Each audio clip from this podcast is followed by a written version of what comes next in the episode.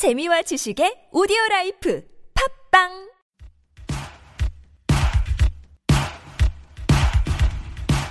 겁없는 두 청년이 감히 세상을 쪼개보겠습니다. 택이, 웅이의 세상, 쪼개기.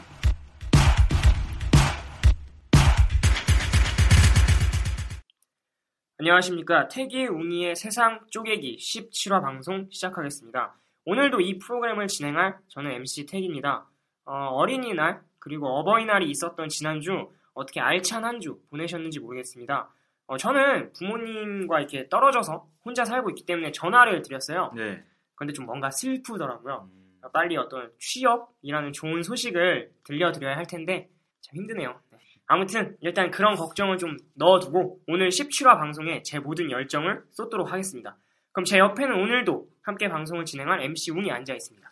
네, 안녕하세요. 한 주가 지나서 이렇게 또 인사드립니다. MC 용입니다. 저는 어버이날과 어린이날에도 학원 특강에 참석해서 어, 일주일이 어떻게 지나갔는지 모르겠어요. 그런데 학원 때문에 그래서 어, 어버이날에 부모님께 사랑한다는 말 한마디도 제대로 못한 것 같은데 좀 아쉽긴 하고요. 어쨌든 저의 지난주는 그랬는데 청취자분들의 한 주도 좀 궁금하네요. 그럼 오늘도 오프닝에서 어, 댓글을 소개해 드려야겠죠? 네, 지난 16화 방송이 업로드된 후에 또 몇 분이 저희 방송 팟빵 페이지에 댓글을 남겨주셨는데요. 몇 개만 소개해드릴게요. 먼저 닉네임 JENK, 젠크라고 해야 되나요? 네, 뭐 그렇게 읽어야 될 것 같아요. 님께서 취업 근황 이런 것도 한번 이렇게 남겨주셨는데 MC택 이야기가 아무래도 좀 궁금한 거 아닐까 싶어요. 네, 안 그래도 제가 댓글을 다시 또 남겼어요. 우리 그 젠크님께 자신 있게 들려드릴 수 있을 정도로 네. 좋은 소식이 아직 없어서 제가 말씀을 못 드리겠고요. 네. 그냥 제가 예- 그냥 예상하기에는 같은 취업 준비생이 아닌가 싶은데 어쨌든 저도. 그렇고 네, 네. 젠크님에게도 뭐 좀 좋은 소식이 들렸으면 하네요. 네, 저도 같은 생각이고요. 또 닉네임 폴로님께서 아, 댓글 읽으실 때 왜 이렇게 리액션이 어색? 크크크 거의 함수값처럼 같은 패턴 이렇게 또 남겨주셨어요. 이것도 지난주에 댓글을 읽은 그 MC 택한테 한 말이 아닌가 싶은데 16화 방송에서 MC 택이 왜 댓글 소개를 했잖아요. 어, 네. 아니, 안 그래도 제가 여기에도 또 댓글을 남겨드렸는데 아, 다음부터는 정말 제가 영혼을 담아서 댓글을 읽어드리도록 하겠습니다. 네, 어, 저희에게 남겨주신 소중한 댓글인데 어, 제가 지난주에 너무 딱딱하게 읽어서 이 폴로님께서 좀 그 부분이 듣기 민망하셨나봐요. 앞으로 제가 좀 더 신경 쓰도록 하겠습니다. 네. 그리고 폴로님은 이과 출신인가봐요. 왜요? 예, 함수값 뭐 이런 아. 단어 문과생은 잘 안 쓰는데 뭐 아무튼 오늘은 MC 용이 댓글을 소개를 했는데요. 제가 다음에 만약에 하게 된다면 더욱 생동감 있게 읽도록 하겠습니다. 정말 좋은 의견 감사드립니다. 네 감사드리고요. 오늘 제가 또 댓글을 읽었는데 폴로님께서 또 어색해 하실지는 모르겠네요. 그래서 나름대로 좀 영혼을 담아서 읽으려고 했는데 예쁘게 봐주셨으면 좋겠습니다. 네, 이 두 분 말고도 댓글을 남겨주신 분들이 더 계신데요. 어, 다 소개해드리지 못해서 죄송하다는 말씀과 의견 남겨주신 것에 대해서 어, 감사하다는 말씀 함께 전하고 싶습니다. 어, 정말 여러분께는 사실 뭐 몇 글자 안 될 수도 있지만 저희에게는 굉장히 큰 힘이 되거든요. 맞습니다. 앞으로도 이렇게 의견 많이 남겨주시고 소통하는 방송 함께 만들어가는 방송이 되었으면 합니다.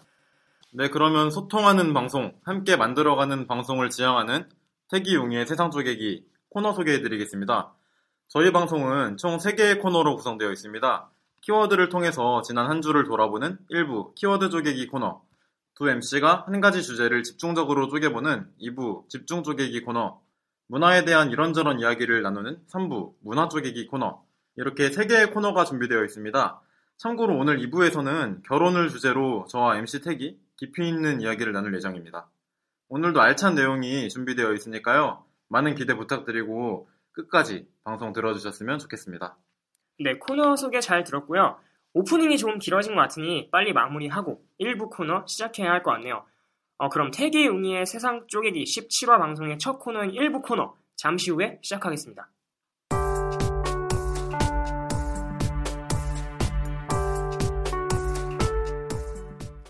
태기 웅이의 세상 쪼개기 17화 1부 키워드 쪼개기 코너로 돌아왔습니다.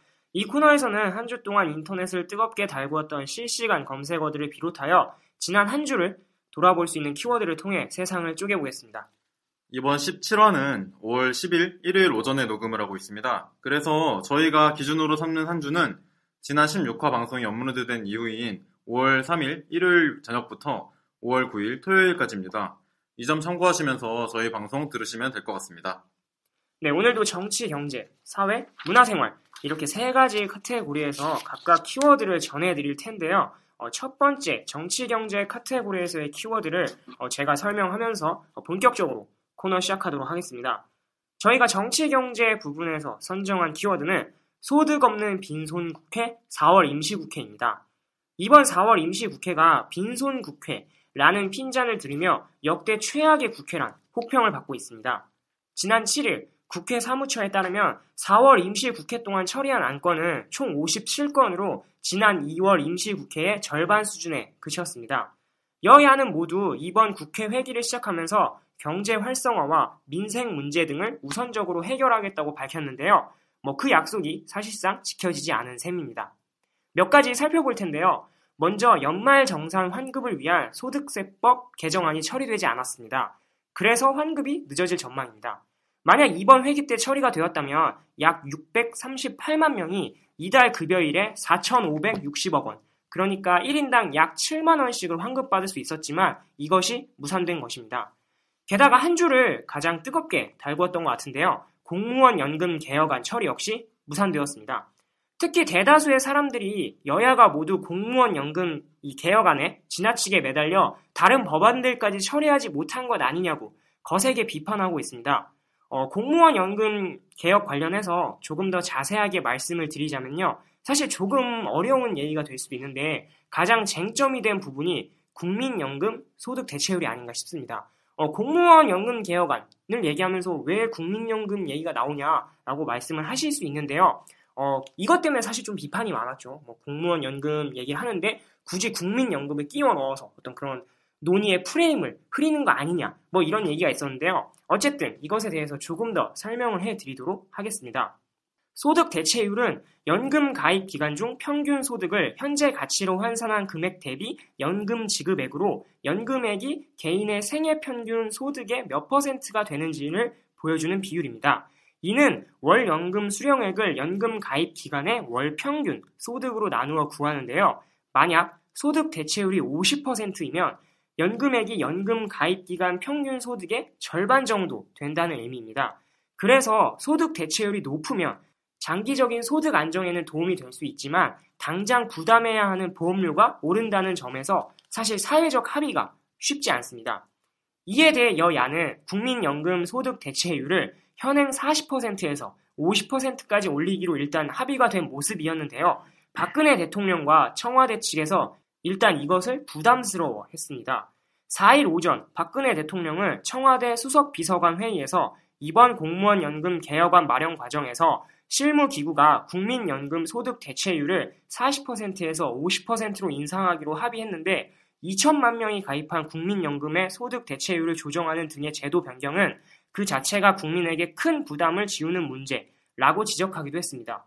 어, 일단 대통령이 이렇게 반대의 입장을 나타냈으나 여야 대표는 합의가 있었기 때문에 어, 처리가 되는 것 같이 보였죠. 네. 하지만 결국 흐지부지 또 끝나고 만 것입니다. 일단 청와대 쪽에서 반대의 뜻을 비친 것도 있지만 여야가 세부적인 내용에서 조금은 입장 차이가 있었고 또한 각 당의 내부에서도 의견이 엇갈렸기 때문이라고 뭐 볼 수도 있는데요. 일단 새정치민주연합 소속 의원 129명의 소집 요구에 따라 오는 11일부터 5월 임시국회가 열려 이를 다시 협상할 예정입니다. 네, MC 택이 정말 긴 얘기 잘해주셨는데요. 뭐 뉴스를 보니까 상가 권리금을 법제화시켜서 세입자가 그걸 돌려받을 수 있도록 보장하는 내용의 상가 건물 임대차 보호법 개정안 역시 무산되었고 누리과정 재원 마련을 위한 지방재정법 개정안 처리도 무산되었다고 하는데 공무원 연금 개혁에 대한 논의가 이렇게 점점 길어질수록 국회가 이렇게 정상적으로 가동되지 않는 모습을 계속 보일 수도 있다는 생각이 들어요. 네네. 만약 지금 이 공무원 연금 개혁에 대한 이 협상 이게 장기화된다면 5월 임시국회에서도 이번 4월 임시국회와 같은 이런 미미한 결과가 나올 수도 있겠네요. 어, 네, 그렇죠. 안 그래도 어, 현재 5월 임시국회에서도 별 소득 없이 끝나는 거 아니냐는 전망이 지배적입니다. 여야의 합의도 그렇지만 청와대 측과 입장 차이가 너무 크기 때문입니다. 게다가 지금 국회의원들 사이의 신뢰관계가 조금 깨졌기 때문에 네. 더더욱 이번 5월 국회에서 큰 소득을 얻을 수 있을지 미지수라 할 수 있습니다. 4월 국회가 파행으로 마감된 다음 날인 7일 여야는 해법을 모색하는 대신 서로에게 책임이 있다며 떠넘기는 모습도 보였기 때문입니다. 먼저 박근혜 대통령을 삼성전자 평택 반도체 공장 기공식에 참석했는데요.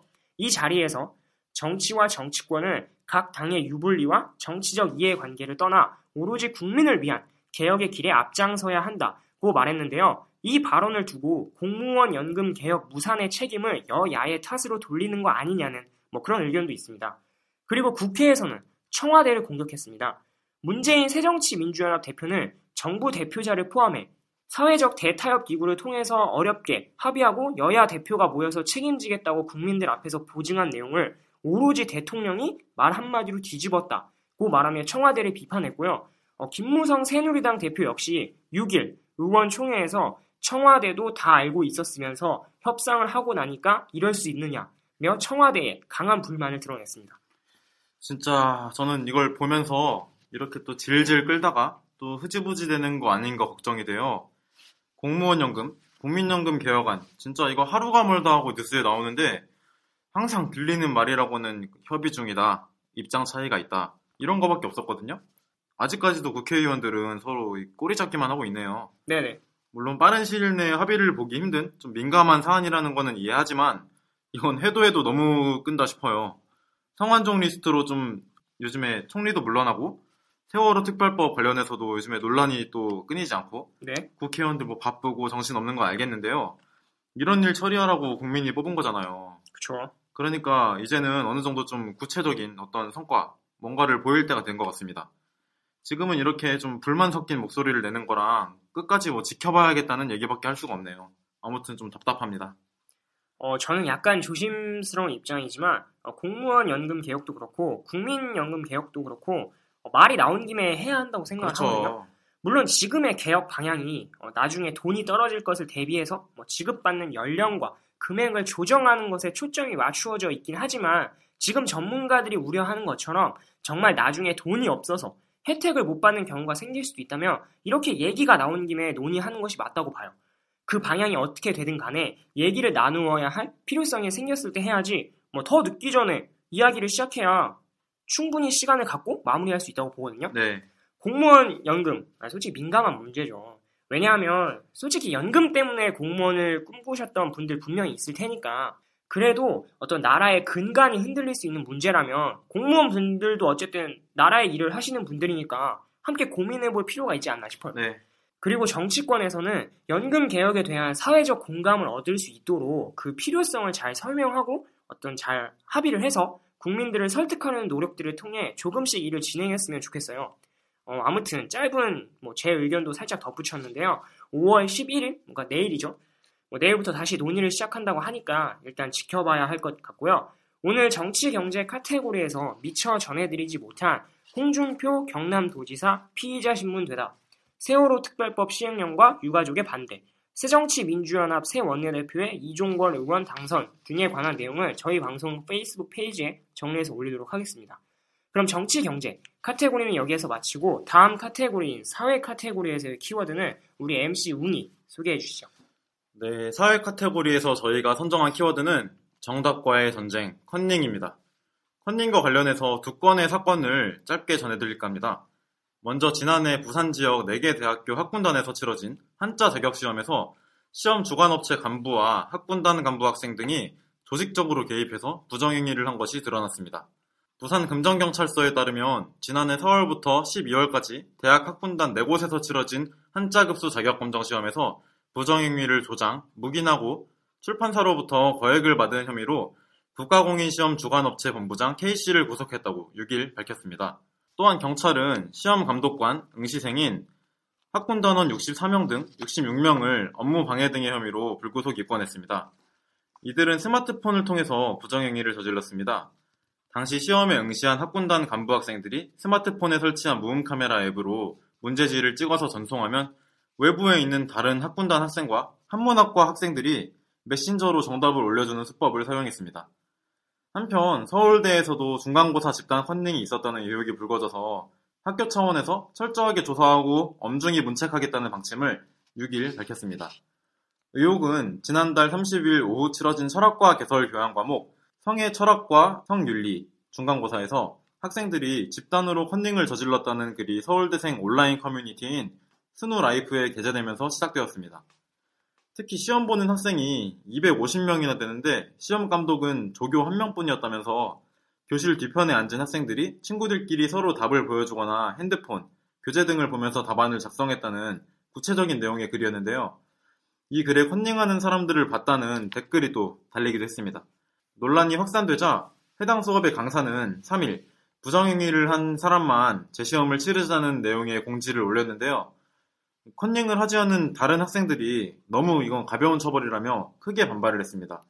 이렇게 이 컨닝 의혹이 확산되자 학교 차원에서 조사하고 처벌하겠다는 입장을 내놓으면서 수습에 나선 것입니다. 어, 두 사건 모두 지성 집단이라 할 수 있는 대학교에서 일어났다는 사실이 다소 충격적이네요. 네, 물론 뭐 아직 제대로 조사가 이루어지지 않은 상황에서 제가 뭐라 말할 수는 없지만 그래도 컨닝을 선택했다는 건 뭐 지성인이 할 만한 선택은 아닌 것 같은데 솔직히 저도 학교 다니면서 컨닝을 하는 학생들을 종종 봤어요. 어, 감독이 허술한 틈을 타서 핸드폰으로 검색을 하는 친구도 봤고 왜 여학생들 치마 입잖아요. 네, 그 허벅지 같은 곳에 메모지를 붙여서 뭐 컨닝하는 경우도 봤는데 진짜요? 네, 뭐 와, 그 장면들을 제가 이제 봤을 때 뭐 정말 화가 났지만 한편으로는 그냥 그 친구들 자체가 불쌍했어요. 그러니까 얼마나 자기 자신의 능력과 노력에 자신이 없으면 컨닝이라는 부정적인 방법을 빌릴까 뭐 생각을 했고요. 앞으로의 인생에서 정말 더 많은 시험과 뭐 시련이 있을 텐데 어, 그때마다 이렇게 컨닝을 할 수도 없는 거고 네, 그래서 그냥 저는 불쌍하게 생각하고 뭐 따로 교수님께 얘기하거나 뭐 조치를 취해달라 뭐 이러지는 않았어요. 음, 그럼 MC 택은 컨닝 해본 적 없어요? 근데 저는 단언컨대 단 한 번도 없어요. 물론 그런 건 있어요. 왜 중고등학교 때 영어 단어 시험 같은 거 볼 때 있잖아요. 네, 아니 그럴 때는 솔직히 저도 한 적이 있는데 그것도 막 뭐 수행 평가 점수나 이런 것에 반영이 되는 시험이 아니라 그냥 가볍게 보는 거 있잖아요. 막 아, 아니, 지난주에 배웠던 거 시험처럼. 예, 예. 아, 그런 데는 뭐 한두 번 한 적이 있죠. 아, 왜냐면 점수에 반영되는 시험은 걸리면 무조건 0점 처리 되는 게. 좀 약간 두렵기도 했고 어차피 점수에 반영되는 시험을 뭐 미리 그 일정을 제가 알고 있으니까 공부를 하고 준비를 했거든요. 음, 어, 그리고 어, 대학교에서는 뭐 그렇게 가벼운 시험을 본 기억도 없을 뿐더러 저는 뭐 제 능력과 노력에 자신이 있기 때문에 굳이 높은 점수를 네. 위해서 컨닝하고 싶은 마음이 들진 않더라고요. 그리고 일단 제가 제 답에 떳떳해야 받은 점수에도 떳떳할 수 있는 건데 컨닝을 하면 그건 더 이상 제 답이 아니고 제 점수가 아니잖아요. 네, 뭐 저도 컨닝을 한 적은 없어요. 그냥 시험에 꼭 나올 것 같은데 헷갈리는 그런 내용들을 시험 시작 전에 막 혼잣말처럼 막 반복해서 얘기하고 있다가 시험지를 받으면 바로 그냥 그 시험지에다가 막 옮겨 쓴 다음에 시험을 본 적은 있는데요. 이건 뭐 컨닝은 아니잖아요. 그렇죠, 그렇죠. 네. 아무튼 저 역시 만약에 컨닝을 하다가 적발되면 0점 처리된다는 그 두려움이나 부담감도 있고 굳이 컨닝까지 할 필요성을 느끼지 못했던 것 같아요. 그냥 컨닝하려고 하는 게 그냥 귀찮아요. 네네. 그런데 정확하게 기억은 안 나는데 솔직히 고등학교 때는 한번 해본 적이 있어요. 음, 네네. 중요한 부분을 종이에다가 메모한 다음에 살짝 시험지 아래에 깐 다음에 시험을 본 적이 있는데요. 이건 뭐 감독하시는 선생님 눈치 보느라 선생님을 보는 건지 메모한 종이를 보는 건지 헷갈릴 정도로 좀 눈치를 보다가 오히려 좋은 결과를 얻지 못한 경험이 있어요. 네네. 그렇게 한번 실패하고 나서는 저도 이제 컨닝에 대해서 부정적인 입장이 됐고 이거 굳이 효용성도 없는 것 같아요. 네네. 네, 아무튼 제 경험은 뭐 그런데 우리나라에서 진짜 가장 공부를 잘하는 학생들이 모인다는 그 서울대학교에서도 이 컨닝을 한다니까 좀 놀랐고요. 학생들도 문제겠지만 250명이나 되는 학생들이 시험을 보는데 감독관이 한 명이라는 것도 진짜 이거는 문제가 있는 것 같아요. 네네. 관리 허술이죠. 솔직히 저라도 250명이 시험 보는 상황에서 시험 감독이 한 명이라면 약간 유혹이 될 것 같긴 하거든요. 그러니까 이거는 학교 측이 시험 감독에 좀 확실히 소홀했다고 봐요. 열심히 공부한 친구들만 억울하게 된 거죠. 네네. 그럼 이렇게 사회 카테고리에서 키워드, 정답과의 전쟁, 컨닝의 내용은 모두 전해드렸고요. 버스안 폭행녀 구속, 패륜 남매 살인 미수, 맨발의 여경, 취직 핀잔 들은 30대 아들, 어머니 살해 등과 같은 키워드는 방송에서 다루지 못했으니까 저희 방송 페이스북 페이지에 그 내용을 올리도록 하겠습니다. 그러면 1부 코너의 마지막 카테고리인 문화생활 카테고리에서의 키워드 한번 들어봐야겠네요. 네, 제가 전해드리도록 하겠습니다. 문화생활 카테고리에서의 저희가 선정한 키워드는 소문난 잔치에는 먹을 것이 없다. 세기의 대결이 아닌 세기의 수면제, 메이웨더와 파퀴아오의 통합 챔피언전입니다. 현재 최고 복싱 선수로 불리는 플로이드 메이웨더 주니어 선수와 매니 파퀴아오의 세기의 대결이 한국 시간으로 3일 오후 1시 미국 라스베이거스 MGM 그랜드 가든 아레나에서 열렸습니다. 둘의 대결은 WBA, WBC, WBO 웰터급 통합 타이틀 매치로 열렸는데요. 두 선수의 대결은 2009년부터 수면 위로 떠올랐지만 도핑 검사 방식, 대전류, 선수들 사이에 보이지 않는 자존심 때문에 좀처럼 합의에 이르지 못하다가 6년 만에 성사되었습니다. 이 승부는 사실 사람들의 관심만큼이나 천문학적인 돈이 움직이는 경기였습니다. 두 선수가 받는 대전료는 무려 2억 5천만 달러에 육박할 것으로 알려졌기 때문입니다. 어, 우리나라 돈으로 복싱 경기 한 판에 2,700억 원이 왔다 갔다 하는 셈입니다. 어, 경기는 메이웨더 선수가 심판 전원 일치 판정승을 거두어 어떤 최고의 주먹으로 그 이름을 올렸습니다. 이로써 메이웨더는 48승째를 기록하며 1개의 메이저 타이틀을 추가, 5개 체급에서 무패 전적으로 11개의 타이틀을 획득했습니다. 이번 타이틀 매치에서 WBC, WBA 웰터급은 메이웨더 자신이 보유하고 있었지만 WBO 웰터급 타이틀은 파퀴아오 선수가 보유하고 있었기 때문입니다. 하지만 큰 관심을 끈 이 경기는 역시나 소문난 잔치에는 먹을 것이 없다는 옛말을 확인시켜 주었습니다. 12라운드까지 가는 경기가 펼쳐졌지만 매 라운드 화끈한 타격전을 보기 어려웠고 특히 승자인 메이웨더 선수는 파퀴아오의 무수한 펀치를 피하기만 하는 소극적인 경기를 펼쳤기 때문입니다. 이 때문에 SNS 상에서는 세상에서 가장 비싼 수면제였다. 이 경기가 왜 이렇게 큰 관심을 받았었는지 모르겠다. 등등 지루한 경기를 비판하는 글들이 많이 올라오기도 했습니다. 게다가 복싱 레전드들의 평가도 화제가 되었습니다. 먼저 미국의 전설적인 복서 에반더 홀리필드는 파퀴아오가 이 싸움을 지배했다고 생각한다고 미국의 한 방송과의 인터뷰에서 말하며 파퀴아오의 손을 들어주었습니다. 그리고 6체급 석권이라는 대기록을 달성했던 오스카 델라 호야 역시 경기 직후 트위터에 어, 복싱 팬들에게 미안하다는 글을 남기며 이 경기에 대해 간접적으로 비판했습니다. 또 한국의 전설적인 주먹들도 비판을 쏟아냈습니다. 홍수환 씨는 한 매치와의 전화통화에서 역대 타이틀전 가운데 가장 재미없는 경기였다. 두 선수에게 대전료 지급을 하면 안 된다고 강하게 비판했습니다.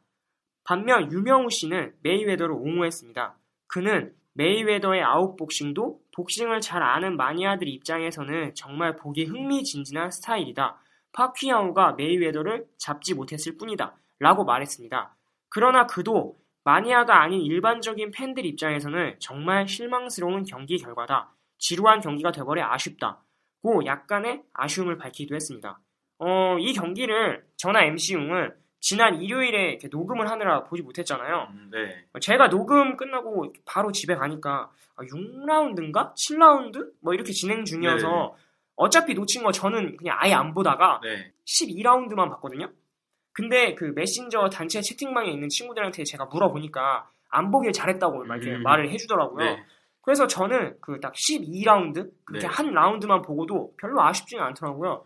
네, 뭐 MC용은 어땠어요? 어, 저는 정말 기다리던 경기라서 녹음 끝나자마자 그냥 MC택과 헤어지자마자 핸드폰을 꺼내서 바로 봤는데요. 네네, 어, 저도 아예 처음부터 본 건 아닌데 거의 한 2, 3라운드부터는 본 것 같아요. 네네, 어, 그리고 제가 평소에 UFC를 좀 즐겨보는 편이거든요. 네, 그 성격이 UFC와 복싱은 좀 다르죠. 아, 그쵸. 하지만 그래도 최정상급 복서들의 대결이라니 게다가 47연승 무패 복서인 메이웨더랑 8체급 석권한 파키어의 대결이라니 진짜 엄청 기대를 하고 봤죠. 진짜 초반에는 시간이 어떻게 가는지 모를 정도로 진짜 집중해가지고 손에 땀을 쥐면서 봤는데 이건 라운드가 넘어갈수록 맥이 빠지는 느낌? 음, 그래서 12라운드까지 마쳤는데 선수 두 선수 모두 얼굴에 생채기 하나 없는 거예요. 꼭 막 피 터지고 해야 되는 건 아닌데 좀 허무하더라고요. 네네, 그리고 두 선수 모두 평소 스타일대로 경기했을 뿐이다 이런 주장을 하시는 분들도 많은데 어, 사실 경기를 손꼽아 기다린 팬들이 원하는 경기는 이런 게 아니었거든요. 저도 좀 자존심을 건 화끈한 경기를 기대했는데 좀 실망스러웠고요. 어, 아시는 분들도 계시겠지만 자연스럽게 UFC 사상 최고의 명승부라고 불리는 마크 헌트, 알베르토 실바의 경기와 또 이번 경기를 비교하게 되는데요. 어, 방금 말씀드린 그 경기는 진짜 두 선수 모두 얼굴이 그냥 피범벅되고 주먹 하나 뻗기도 힘들 정도로 지쳤는데도 쓰러지지 않고 죽을 힘을 다해서 마지막까지 싸웠거든요. 네네, 근데 제가 꼭 막 피가 나고 잔인한 경기를 좋아해서가 아니라 꼭 이기고 싶다는 그 자존심을 건 그 투지 이런 게 정말 가슴을 뛰게 만들더라고요. 분명히 아까 앞에도 말씀드렸듯이 종합격투기랑 복싱은 분명히 다릅니다만 이번 경기는 진짜 터무니없을 정도로 좀 맥빠진 경기가 아니었나 싶어요. 아무튼 혹시나 두 선수의 2차전이 잡힌다면 다음번에는 더 화끈한 경기 보여줬으면 좋겠네요. 아무튼 뭐 이번 경기 후에 나오는 반응들을 보니까 옛말이 틀린 게 없구나 라는 생각을 하게 되었는데 어, 일단 승리한 메이웨더 선수에게 축하의 말을 건네고 싶고요. 어, 경기 후에 뭐 경기에 대한 비판도 많았지만 파퀴아오 선수가 어깨 부상을 숨기고 경기를 치렀다는 이유로 뭐 위증죄가 될 수도 있다는 뉴스도 봤어요. 어, 이 때문에 졸전이 되었다는 얘기들도 있는데 뭐 수술은 성공적으로 되었고 재활에는 9개월이 넘게 걸린다는데 파퀴아오 선수는 이번 패배로 타이틀도 잃었지만 무언가 더 많이 잃은 음, 느낌이 드네요. 그럼 저희가 문화생활 카테고리에서 선정한 키워드 소문난 잔치에는 먹을 것이 없다. 세기의 대결이 아닌 세기의 수면제 메이웨더와 파퀴아오의 통합 챔피언전에 대한 내용을 다 전해드렸고요. 오늘 방송에서 미처 전하지 못한 걸그룹 EXID 미국 매체로부터 조롱당해 감자칩 대란, 감자 가격 폭등, 백제 역사 유적지구 세계 유산 등재 확실시 등에 대한 내용을 저희 방송 페이스북 페이지에 정리하여 올리도록 하겠습니다. 이렇게 정치, 경제, 사회, 문화생활 카테고리에서의 키워드 모두 전해드렸는데요. 1부 코너, 여러분들이 기다리시는 그 코너 속의 코너가 아직 남아 있습니다. 바로 깨알 같은 뉴스 토크토크 깨톡 시간입니다. 오늘도 깨알 같은 뉴스를 여러분께 전해드리려 하는데요. 오늘은 MC 웅이 먼저 깨톡 전해주시죠. 네, 청취자 여러분 요즘 잠자리 편안하신가요? 예전에 춘곤증을 극복하는 방법이라는 깨톡을 제가 전해드린 적이 있는데요. 네네. 이제 춘곤증의 계절은 지나가고 있지만 저는 요새 좀 잠을 자도 개운하지 않거나 목 같은 데가 좀 뻐근한 날이 종종 있어요. 그래서 어떻게 자야 같은 시간을 자더라도 조금이나마 좀 깊은 휴식을 취할 수 있을까 이런 고민을 하고 있었는데 우연히 유용한 기사를 하나 발견해서 소개해 드리려고 합니다. 5월 9일자 한국일보의 건강한 휴식법 어떻게 자야 건강에 좋을까 라는 기사인데요.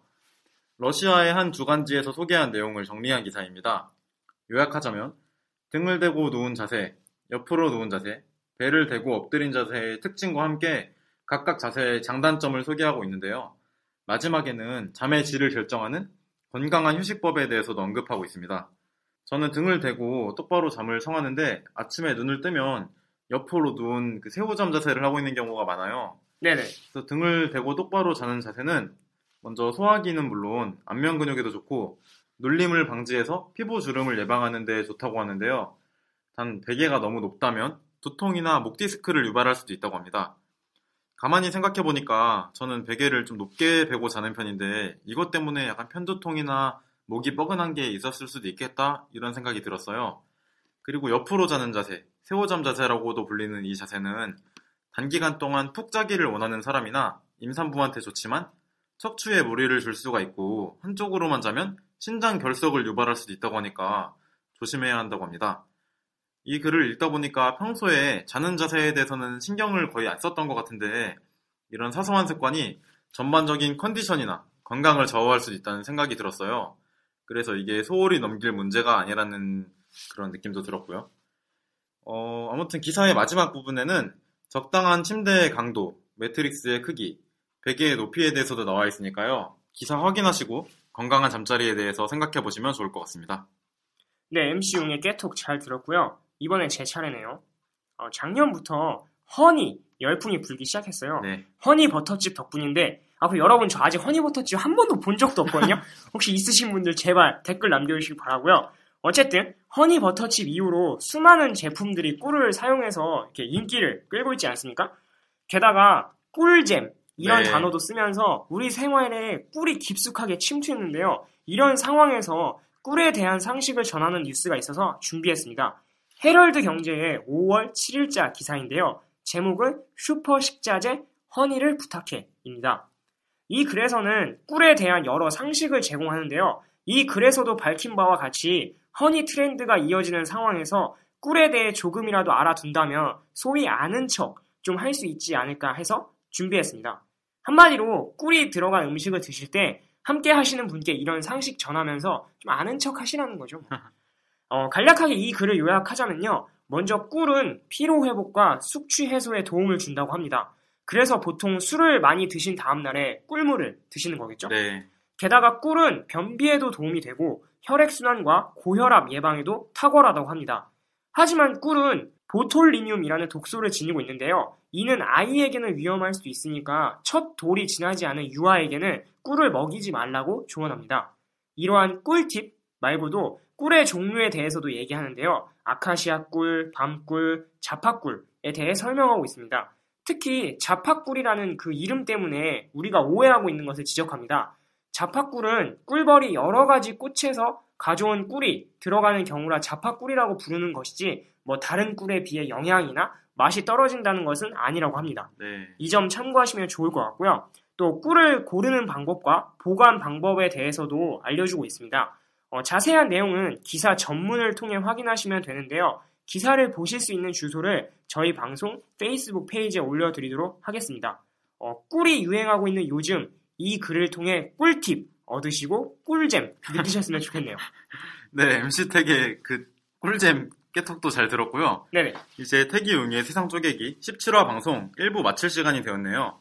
오늘 1부 방송에 대한 의견이 있으신 분들은 저희 방송 팟빵 페이지나 페이스북 페이지를 통해서 댓글 남겨주시면 되고요.